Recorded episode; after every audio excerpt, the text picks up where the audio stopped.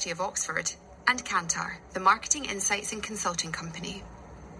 In each episode, we'll have a frank discussion with industry experts to help brands and business leaders navigate the changing landscape of marketing and hopefully dispel some myths. Hiring for your small business? If you're not looking for professionals on LinkedIn, you're looking in the wrong place. That's like looking for your car keys in a fish tank. LinkedIn helps you hire professionals you can't find anywhere else, even those who aren't actively searching for a new job but might be open to the perfect role. In a given month, over 70% of LinkedIn users don't even visit other leading job sites. So start looking in the right place. With LinkedIn, you can hire professionals like a professional. Post your free job on linkedin.com slash people today. Hey, it's Ryan Reynolds, and I'm here with Keith, co-star of my upcoming film, If, only in theaters May 17th. Do you want to tell people the big news? All right, I'll do it. Sign up now and you'll get unlimited for $15 a month in six months of Paramount Plus Essential Plan on us. Mintmobile.com slash switch. Upfront payment of $45 equivalent to $15 per month. Unlimited over 40 gigabytes per month. Face lower speeds. Videos at 480p. Active Mint customers by 531.24 get six months of Paramount Plus Essential Plan. Auto renews after six months. Offer ends May 31st, 2024. Separate Paramount Plus registration required. Terms and conditions apply if rated PG. and misconceptions along the way. Mary Kyriakidi, Global Thought Leader at Kantar, and I'm delighted to be here today with Mark Ritson. Mark, you're a professor of marketing. You're a columnist. You're a multi-award winner. But to me, Mark, you seem like a man who's been on a mission to fix marketing. Now, I find that you're very quick at pointing out stuff in general. So whether it's a, it's it's about brands that have chosen to stay in Russia, or all those that are flying the rainbow flag rather meaninglessly, and you even point the finger at fellow influencers, urging us all to rebel against hugely popular advice, and in fact to do the opposite of what they're advising us to do. Now, this is probably the world's longest introduction, but I'm going somewhere with it because my question to you is I get the feeling that you're not enjoying it unless you create a little bit of tension. Is that right? I mean, you've got to remember, I'm a columnist, right? And people forget that sometimes. That I mean, you've done mini MBA, right? Yeah. It's a I'm a different person in that classroom than I am when I'm writing for Marketing Week, right? People who've read my column turn mm-hmm. up expecting it to be more kind of uh, provocative, and, it, and provocation doesn't work that well in the classroom. Do you know what I mean? So I'm playing mm-hmm. a bit of a role as a columnist, which is you know, most marketing columnists are incredibly boring and say the same things every single time. And yeah. so, yeah, I think I am. I'm looking for things that are interesting and hopefully, you know, you, you want to, if you're a columnist, I think you need half the people to agree with you and half the people to disagree with you. But mm-hmm. you can't say something just for the sake of splitting them. You have to believe what you're saying. Otherwise, you're, you know, you're full of shit too. So yeah, no, I like it. I, look, the thing that drove me, Mary, from the beginning was mm-hmm. as a very junior, useless professor, I just wanted anyone in marketing to read anything as an academic that I'd written. Right? You've mm-hmm. got to remember again that 99% of marketing professors in the UK, US, France, everywhere will spend their whole lives writing that no one in marketing will ever read. And I just didn't want to be one of those losers. That was that was the most important thing to me 25 years ago, right? So I right. think that's where it all comes from is it's just great to be I'm honored to be read by people that do marketing. That's the main goal, you know? And they do do read you. Um, uh, uh, and you know, you mentioned that you're different as a teacher. You're different on the course, and you're different when you're writing. And I, I, you know, I can testify to that. You are, you're rather nurturing as a teacher, and I think, yeah. you know, you are. You have um, you have an unconventional approach to to teaching. I mean, you uh, you even appear naked in one of the modules. Kind, kind of. Well, yeah. And Mary, uh, with a body like mine, for, for things like that. You, you have got to get it out, Mary. I mean, it's what the, yeah, it's what yeah. everybody wants. You you can't keep that hidden. You know what I'm saying? But no, no, I know what you mean. But regardless of the the the number of items of clothing you're wearing, you know what struck me as different is your actual approach to to being a teacher because you keep it on after the course has ended. So you keep it on for your alumni group. So the um, for me, and I can speak for, from personal experience, you've um, you've helped me. You know, I've asked for advice and you've given it to me. Yeah. You've even helped me with the structure of one of the pieces. So I, it's a very practical. Question I mean, do you do you do this for everyone? Do you? And what yeah, do you find yeah. the time? Well, it's the only thing I do now. So yeah, I, I mean, whenever I, when I was a professor in the real world, you know, which I did for a very long time, there's always. I mean, I was trained to be a proper professor, trained to teach case studies and teach MBAs. So once you have an MBA that you've taught, they are still connection. I mean, I have connections back to you know London Business School in 1999. Someone I was talking to last week, um, who was asking me something, you know, and yeah, there's a there's a there's a a, a bond there that absolutely you retain and I don't see any difference with mini MBA. Um, yeah, I, I, have a couple of conversations a day with you know with alumni from from mini MBA, and it's great because you know, you know, I got a message this morning from a woman that went to work for. I don't want to mention her by name because it wouldn't be fair, but she went to work for one of the large tech companies. I recommended yeah. her on the back of mini MBA. She loves it. They love her and she was saying, as a Muslim woman, it was very interesting. She, as a Muslim woman, she said it was really, for some reason, she said it was even harder for me to have confidence that I could do this. I just mm. seemed like she seemed like a double outsider. She didn't have a formal training in marketing. She felt as a Muslim woman, she wasn't in the center of things and she was an outsider. And yet now she's right in the middle of it and she's kicking goals, you know. And I, it's just the loveliest thing to help people. Um, I've I've been writing about the modern marketing dilemmas, and some of these things I've I've explored as well. And and a lot of the times, obviously, I reference you because I find you make sense.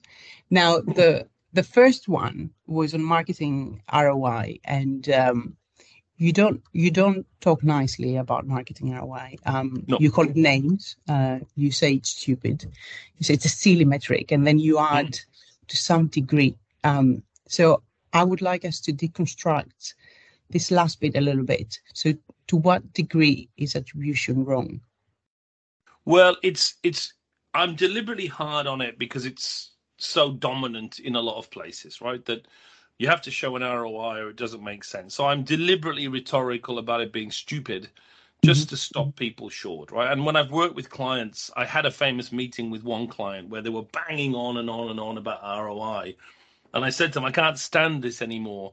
You're going to lose so much money with this ridiculous focus on ROI, mm. which got everyone's attention, right? Because you've got to kind of play the game a little bit.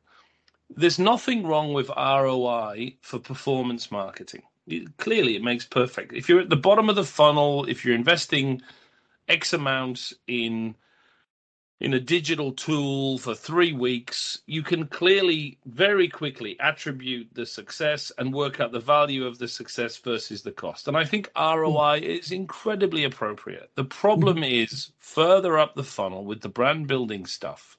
Mm-hmm. Just because we can't show an immediate or even delayed ROI does not mean that it's not giving us a significant impact and return. So just because I can't measure it doesn't mean it isn't there. It's nonsensical at the higher brand level. It's it's perfectly sensible at the performance level. But when you take the expectations of ROI up to the top of the funnel for brand building, it means that you go, well, there's nothing here. Let's put more money into short term, and that's mm-hmm. where it goes. Right? Yeah. It's a half good measure. It's a half good measure, and it's a half bad measure. Mm. Yes, I mean we've been um, we've been talking a lot about um, the how marketing creates value. You know, via brands, um, yeah. how they create value through brands, valuable mental connections, and and this is often understated because marketers still, with all the evidence that is out there, and and we we have put out some stuff, still tend to look at the short term benefits as proof of their work. Um, and and you know with with pride, they um, they show it in the in the boardroom. But um, we what we would like to do uh, continuously, and we're on a mission to do that. We want to make sure that they use a far wider definition of the value that a brand creates. But we'll get to that actually when we talk a little bit about brand C later on. Um, let me ask you a little bit about uh, brand equity. I know you believe in brand equity, and um, I suppose it it is actually because I, when I wanted to write about stuff, I wanted to write about stuff that people uh, search for, and it's one of the evergreen topics. Um, our marketing team told me so people tend to search for it uh, a lot, and um, because they want to understand what it means. And I suppose in very simple terms, it it's the combo of mental and physical availability, right? And and the magic that takes place when these two overlap uh, for a brand. Yeah. You, know, you, you, you, can look at it that way. I, I, mean, it's a bit too Ehrenberg Bassian for my taste, but you could go at it that way, right? I go think ahead, brand, tell me. brand equity is best defined as the difference between the commodity and the brand. Mm-hmm. So if we take, um, you know, I'm trying to think of, of a good example. If we take market research, the commodity out of Kantar, what's left over in the client's mind? Yeah. Yes. And that includes obviously mental availability and awareness, Mhm. but it also includes associations and uh, hopefully a price premium and an expectation of performance and so on and so on. So that's what that's what brand equity fundamentally means. What have you got over and above the commodity version? And many companies don't have anything. And as a result of that, we get price premium, we get better sales, we get you know all organizational stuff, and so on and so on. For me, that's always been the heart of the definition. Do you know what I mean? Hmm. Do you you know what does Coke have over cola? Yeah. Yeah. Yes. Cinema. So, and and tell me a little bit about that. The the um you know there's been a lot of emphasis recently on the future buyers and and the value of of of that the future buy- buyers will bring. So the we've we've read research from the B2B Institute uh, for LinkedIn about their 95 to 5 rule. So so consumers are not in the market to buy right now. I mean most of them aren't. So Mm. the the emphasis I suppose for that only um, should be on mental availability. So that on, on the chance that um, buyers, future buyers, will come to you when um, um, a, a key decision uh, is to be made, when the time is right for them, uh, when they finally enter the category. Yeah, I mean, I I, I think the the team there at the LinkedIn at the B two B Marketing Institute, they're doing great work, right? I mean, they're doing fantastic work. And this ninety five percent, five percent, I was using it this morning with a client. Mhm. It- It really helps rhetorically to try and explain to sales driven tech boys that if 19 out of 20 of your customers aren't buying right now, why are you spending all your time worrying about the sales force? Why don't you put some of your money into building brand to prepare the client for when they do come into the market? So I think it's a brilliant statistic. Whether or not it's true is a different question, but that's not the point, right? Uh, that's B2B. In B2C, clearly the numbers are slightly different. It varies by category, but absolutely that you know it all comes back to the same thing. Sales and marketing are the same thing.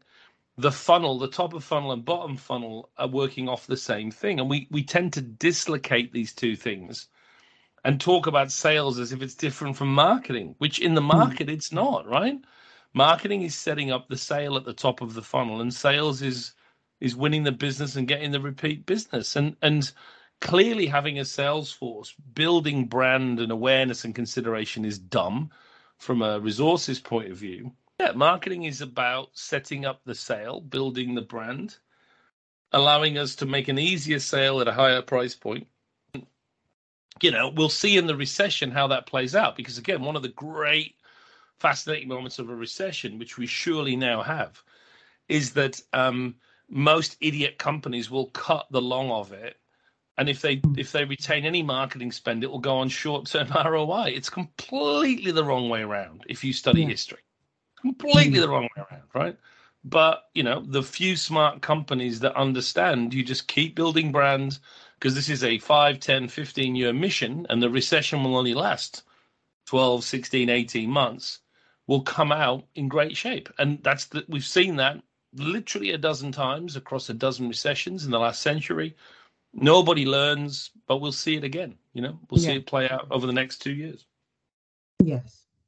Um, to your point about whether this research is true or not, or um, what it's based on, I, I we've done a lot of research on that, but for B two C brands, and and because we wanted to understand what gets a brand chosen in the end and Mm. by consumers, and we we've discovered um, that uh, the consumer decision journey is a feedback loop in the sense that you know there are three facets, as we say, uh, um, of the consumer decision journey: uh, the experience, equity, and activation. And equity con- contributes by far um, the largest percentage in in in the growth uh, yeah. and we, in that equity obviously we talk about brand equity and the future buyers um, and predisposing them to your brand is is part of that um, so another another um, very um, beloved uh, topic of mine um, is the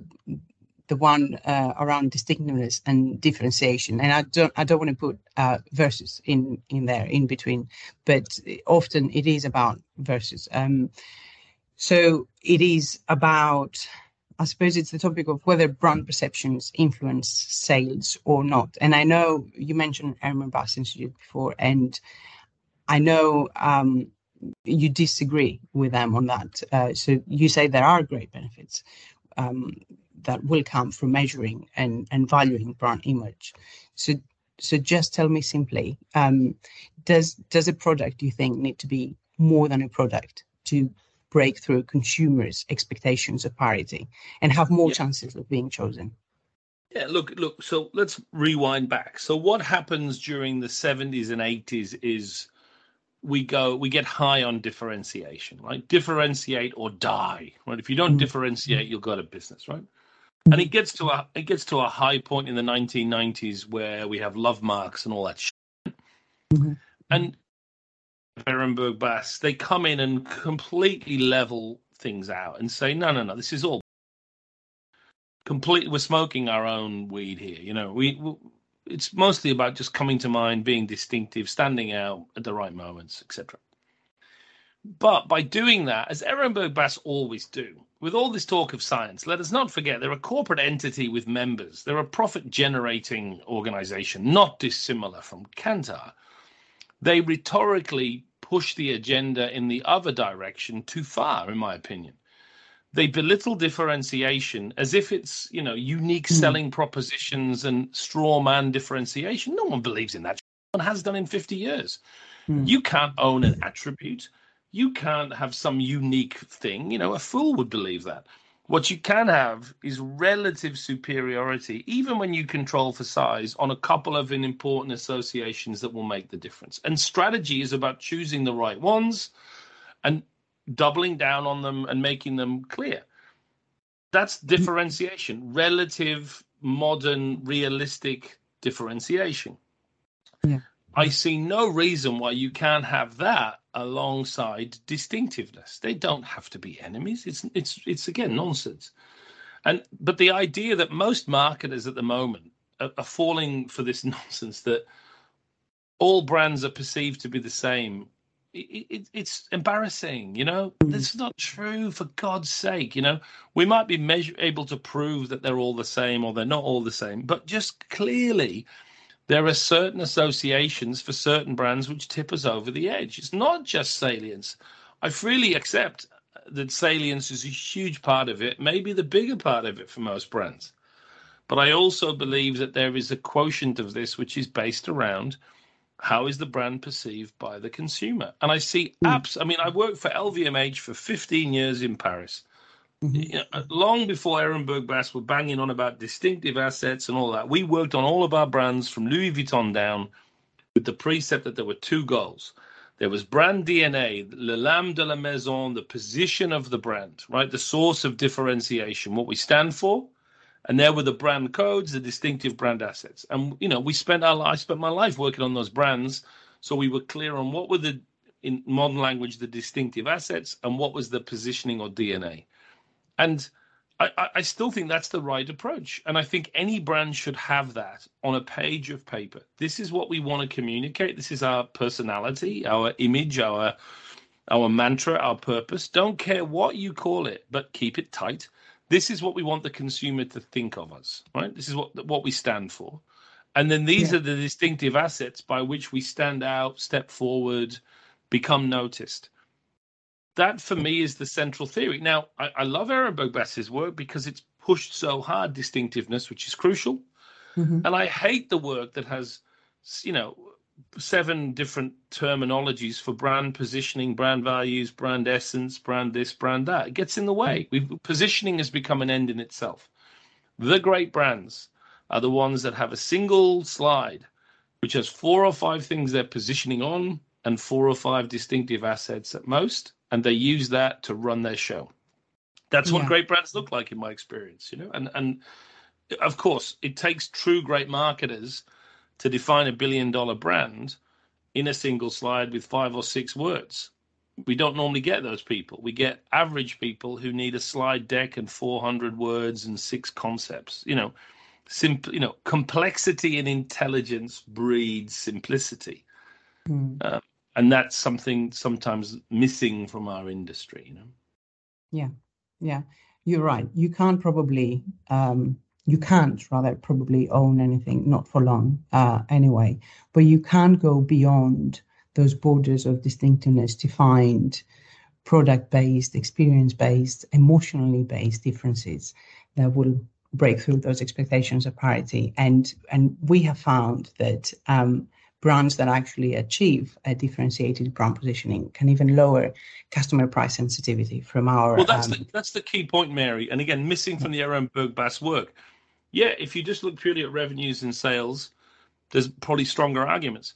But the minute you get to the long held propensity for brand equity to reduce price sensitivity, we're in a different world. We're in a different world straight away, right? And that's yeah. probably more important than any other facet of brand equity. Well, I'd say there's two things that brand equity delivers, right? What's the value of brand equity? There are many things, but the two most important are the ability to generate a price, which is spectacularly important if you understand profitability. Mm-hmm. And the second thing is the ability to create brand extensions. You can't extend a brand that has no brand associations, that has no brand equity. And over time, and we're talking 20, 30 years, the thing about brands is hiring for your small business? If you're not looking for professionals on linkedin you're looking in the wrong place. That's like looking for your car keys in a fish tank. Linkedin helps you hire professionals you can't find anywhere else even those who aren't actively searching for a new job but might be open to the perfect role. In a given month over 70% of linkedin users don't even visit other leading job sites so start looking in the right place. With LinkedIn, you can hire professionals like a professional. Post your free job on linkedin.com slash people today. Hey, it's Ryan Reynolds, and I'm here with Keith, co-star of my upcoming film, If, only in theaters May 17th. Do you want to tell people the big news? All right, I'll do. Sign up now and you'll get unlimited for $15 a month in six months of Paramount Plus Essential Plan on us. Mintmobile.com slash switch. Upfront payment of $45 equivalent to $15 per month. Unlimited over 40 gigabytes per month. Face lower speeds. Videos at 480p. Active Mint customers by 531.24 get six months of Paramount Plus Essential Plan. Auto renews after six months. Offer ends May 31st, 2024. Separate Paramount Plus registration required. Terms and conditions apply if rated PG. Brand associations open doors into new categories, which allow a brand to live on and live forever. That's a super important thing as well. Mm-hmm, mm-hmm. Absolutely. Yeah. Now, you were asked on another podcast about the the greatest challenge for marketers for this year, and uh, with confidence, always, yeah, you responded uh, inflation and getting the price right, uh, yep. especially time during, uh, especially now rather during a time of inflation. Now, I um, I don't, I don't. There was a there was a big chapter. It was within the module about uh, pricing, and I think there was there was a point in there about you know do, do marketers even consider this to be part of their job, and um, you know some of them don't, and I suppose that that could potentially be the root of the problem. Um, but the reality is that um, you are you will have to in a year like that and or in the years that will follow you will have to be um, involved in that. You will have to to deal with the pricing and do get it right. But in all likelihood they will also um, have to engage in a pricing war maybe right? If they if they if the whole category does it if their competitors do it what chances do they have of um, not getting stuck into a pricing war well, there's a couple of things, right? So the the the classic lesson of well, two things. Yes, we're about to enter a recession which also has inflation. So those are two contradictory forces. It happens occasionally, right? It hasn't happened since the 70s in most markets. There's a real problem coming. Recessions slow things down, typically freeze prices, economy crunches and slows down. Inflation, everything speeds up, cost of living goes up, prices go up, etc. So we're going to experience both. So there's a really unique period coming. And and there are a couple of want marketers involved in pricing. Even though I would say the majority now are effectively just communications people, right? So the, the, the problem we have with marketers in, in companies is and most of them don't realize this, they're only doing 8% of the marketing role. They're working on advertising and communications and digital comms. Their tactical capabilities don't expand into product or distribution or pricing, and they have no strategic input, right? So mm-hmm. they're effectively less than 10% functional. Yeah. Um, the reason that's a shame is because uh, if you don't understand value, perceived value, brands, etc., you're going to leave money on the table and get pricing wrong. It's the first reason, right? You're going to get it. You're going to underprice, which yes. is a classic error of what happens when you price without marketers involved. Mm-hmm. Good marketers. And the second thing is, especially when we get to inflation, where we're going to have to increase prices or we're going to go backwards with the same price. There's an art to to changing a price. So in my world, I split pricing up into the price setting activity mm-hmm. the price itself that results from that price setting, and then the communication of that price and how we frame and contextualize it. Yeah. There is no doubt that ultimately the most important part of that triptych is the third one how the price is presented. Yeah.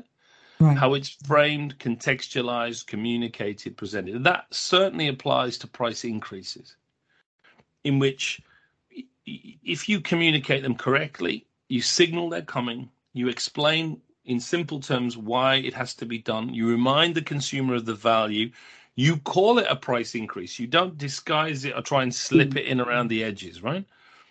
You're much more likely to to to get through that price rise in good shape and and and, and help the organization to stay profitable. Yeah. The interesting thing about the price war point that you raise is it's pretty clear that once a price war begins, everybody's okay. Mm. Um, that like I would imagine, I don't know much about this with actual war. That you know, the the challenge is to ensure that the war never breaks out in the first place. So you signal to your competitors if you ever did drop your price, we'd go lower than you and we could survive longer. Doesn't mean you do that, you've got to find a way of signaling don't go there you know if they mm-hmm. ever do it in one little limited market you should go in with both boots and send a very clear signal we will outlast you and we will out undercut you and we will press the red button don't do it again see what i mean yeah mm-hmm. okay but i think the big emphasis on pricing right now is handling price increases with a marketing focus. Yeah. Yeah. That for me, that's the most important thing because we're going to have to do a few of them, you know, and and um, handling the price rise is a really significant challenge. And, and the last thing about price is if you're obsessed with revenues and selling product, you don't get it. Price is the lifeblood of every company, right? The other thing that's going to happen in a recession right now, Mary, is that all these companies that didn't make any money, yeah, like the mm-hmm. Ubers and WeWorks, right? Yeah that era is over, man. That era. There's two things annoy me: companies that don't make a profit, and companies that think failing is good. Failing is never good. Failing is bad, really bad. Because you know why? Because it's failure. Well, you have to fail to learn. Sure, you do. When there's not a recession, when everyone's got loads of money, we can fail. That time is over, Mary. It's a recession. There'll be no failing, and there'll be no more purpose. There'll be making money is back in fashion, baby. It's back in fashion. You know what I mean? Suddenly, everyone's gonna be like, "Oh, we have to make a profit, right?" Because you know what? We're not. We're gonna survive otherwise. You know what I mean? So I, I think pricing is is back on the agenda big time. Um, now, um, you've always been uh, a supporter of MDF, um, and I know you've been um, a supporter of the meaningfully different framework because your exact wording in your Bodhism art- article from a couple of years ago was that we've been very polite, a very polite way of saying we've been politely proving that the combination of salience and meaningful difference yeah. is greater than the sum of those two parts. And yes, we've been doing this for years. Um, and you often reference you do it on the course and uh, you do it in in podcast as well um, jim collins um, and his notion of the tyranny yeah. of or and the genius of end but still um, I find that as an industry, we, we we tend to do more of the or and less of the end. Is oh, this yeah. an industry thing or or a human behavior thing? What oh, what is it, it? Why? A, it's, a, it's a limited intelligence thing right? And I don't mean necessarily stupid. I just mean people that aren't developed intellectually. You know, the whoever it was, I forget now. Is it Bertrand Russell? Whoever it is, anyway. The definition of intelligence is holding two contradictory ideas in your head at the same time. It's literally the definition of intelligence. But we work in an industry where you you you have to pick distinctiveness or differentiation, mm. top of funnel or bottom of funnel. Do you know what I mean? Sales or marketing, creativity or media. It's tiresome, right? It's tiresome. When in reality, is as and to be fair to Kantar, they've done a brilliant empirical job of saying we don't disagree with coming to mind, with, you know, with brute awareness, but it doesn't explain the full picture. And and mm. without undermining that focus on salience, saying, look, meaningful difference also plays a role here. And I think the work has been really focused and really good um, and doesn't get a lot of criticism. It's just kind of ignored if it doesn't fit the salience uber alles argument, you know? So, yeah, no, I think I have been a big fan of Kantar's on that because I think they've stuck to their guns throughout the last 15 years. And, you know, you've, like me, you've definitely absorbed the Ehrenberg Bass stuff, which has pushed more salience and system think that's great. But you've also stuck to your guns and gone, but also there has to be meaning here. There has to be association on top of the brute salience. And I think that's it's turning out to be proven over time. And I think Kantar's, yeah, it's done a really good Kantar's been great on that one for sure. Thank you. Thank you. And you should read our latest stuff about about the role of connections and how marketing creates value for a company by increasing mental and physical, not availability, but connectivity between mm. the brand and its consumers and its stakeholders. It's, it's, it's, it's a great narrative. Um, and we're building on that continuously. I'm going to finish off with a question I asked you uh, on the course. It was in one of the Q&A sessions, and I asked you about how, um, not how brands create value for businesses. I think I knew that from uh, what we were saying, but how uh, vibrant brands can actually stay at the top of their game, how can keep their maintain their sharpness. And you um, you gave me a, a, it wasn't funny, but it was a it was a broad answer, but it actually resonated very well with me. You talked mm. about um, healthy paranoia, and you said that um, people who never stop um, and to smell the roses um, succeed in that, uh, in staying, I suppose, um, relevant. And you yeah. even, I don't know if you remember now the example, but you, and I don't remember it very well, but it was an example with Sam Walton, the founder of Walmart, and yeah. what happened to him during one of the trips. But you can tell me about that. And, but also what I would like to know is what do we, um, can a consultant have that? Can an employee of a company have that healthy paranoia? or an agency that is working with a brand, you think? I've spent my life working for brands that were once very vibrant and then became dusty, ironically, because they have tried to stay consistent, but over time become inconsistent from themselves. And that's a you know, it's a paradox. What happens is brands for for a brand like Kantar, to be true to itself and its position, it has to do different things in the 30s coming up than it did in the 1990s, right? So mm-hmm. the paradox is for a brand to remain consistent over time, it has to change.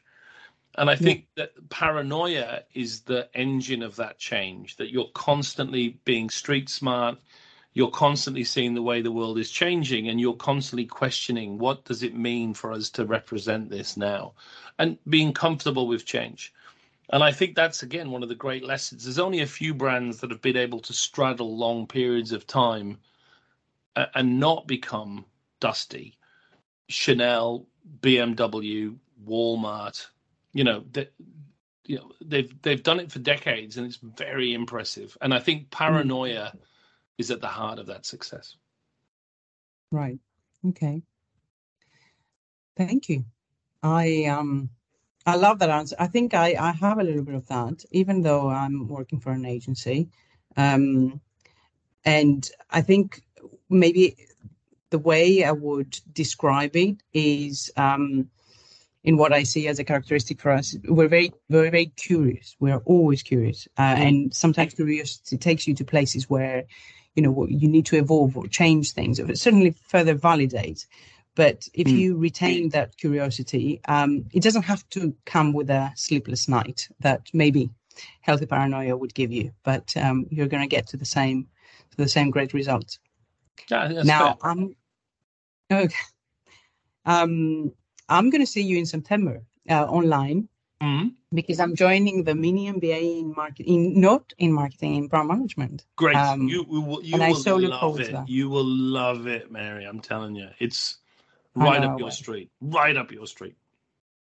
Thank you. I can't. I can't wait what to see uh, if I'm going to have as many proud moments as I had the last time.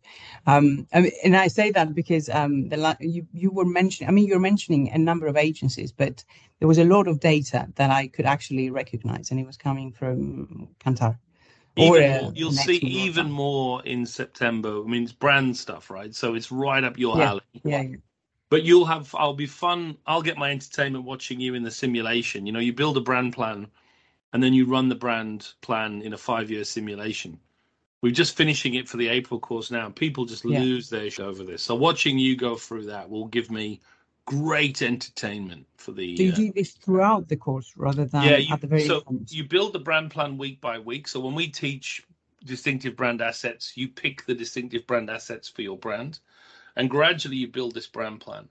And then when it's finished, you launch it into the simulated market, and your grade is the share price of your company at the end of the five years. It's hard. So, um, yeah, it, it, it you trust me. Around about Christmas, you'll be losing your shit, much to my entertainment. I mean, you know, if you um you entertain us, uh, so we should entertain you too. Do, That's do right. you That's um, right. do you appear um semi naked uh, on this one too? I'm trying to think if there's much naked. No, I tell you what I do. I use standing naked men with harder bodies. You'll see. You'll see. Oh, when okay. the time comes, okay. I, I say um, I, I promise everyone it's a harder class than the marketing class. And when the, the naked dudes turn up, they've got much harder bodies than me, which is not. so that's okay. that's my promise. Yeah, we get some. compensate, right? Yeah, we get we compensate with harder professional, younger bodies. So yeah, yeah. There'll be a bit of. There's always a lot of nudity. You need nudity in a in a training program, but not from me this time. Thank you, Mark. I appreciate it. It's very late for you. Well, kind of. Um, and um, my uh, and so I thank you even more for that. I'll see you in class in September. Keep up the good work, and uh, see see you after the summer. And you too. Yeah, yeah. See, yeah. See, see you after. Enjoy winter. Bye, Mary. Bye.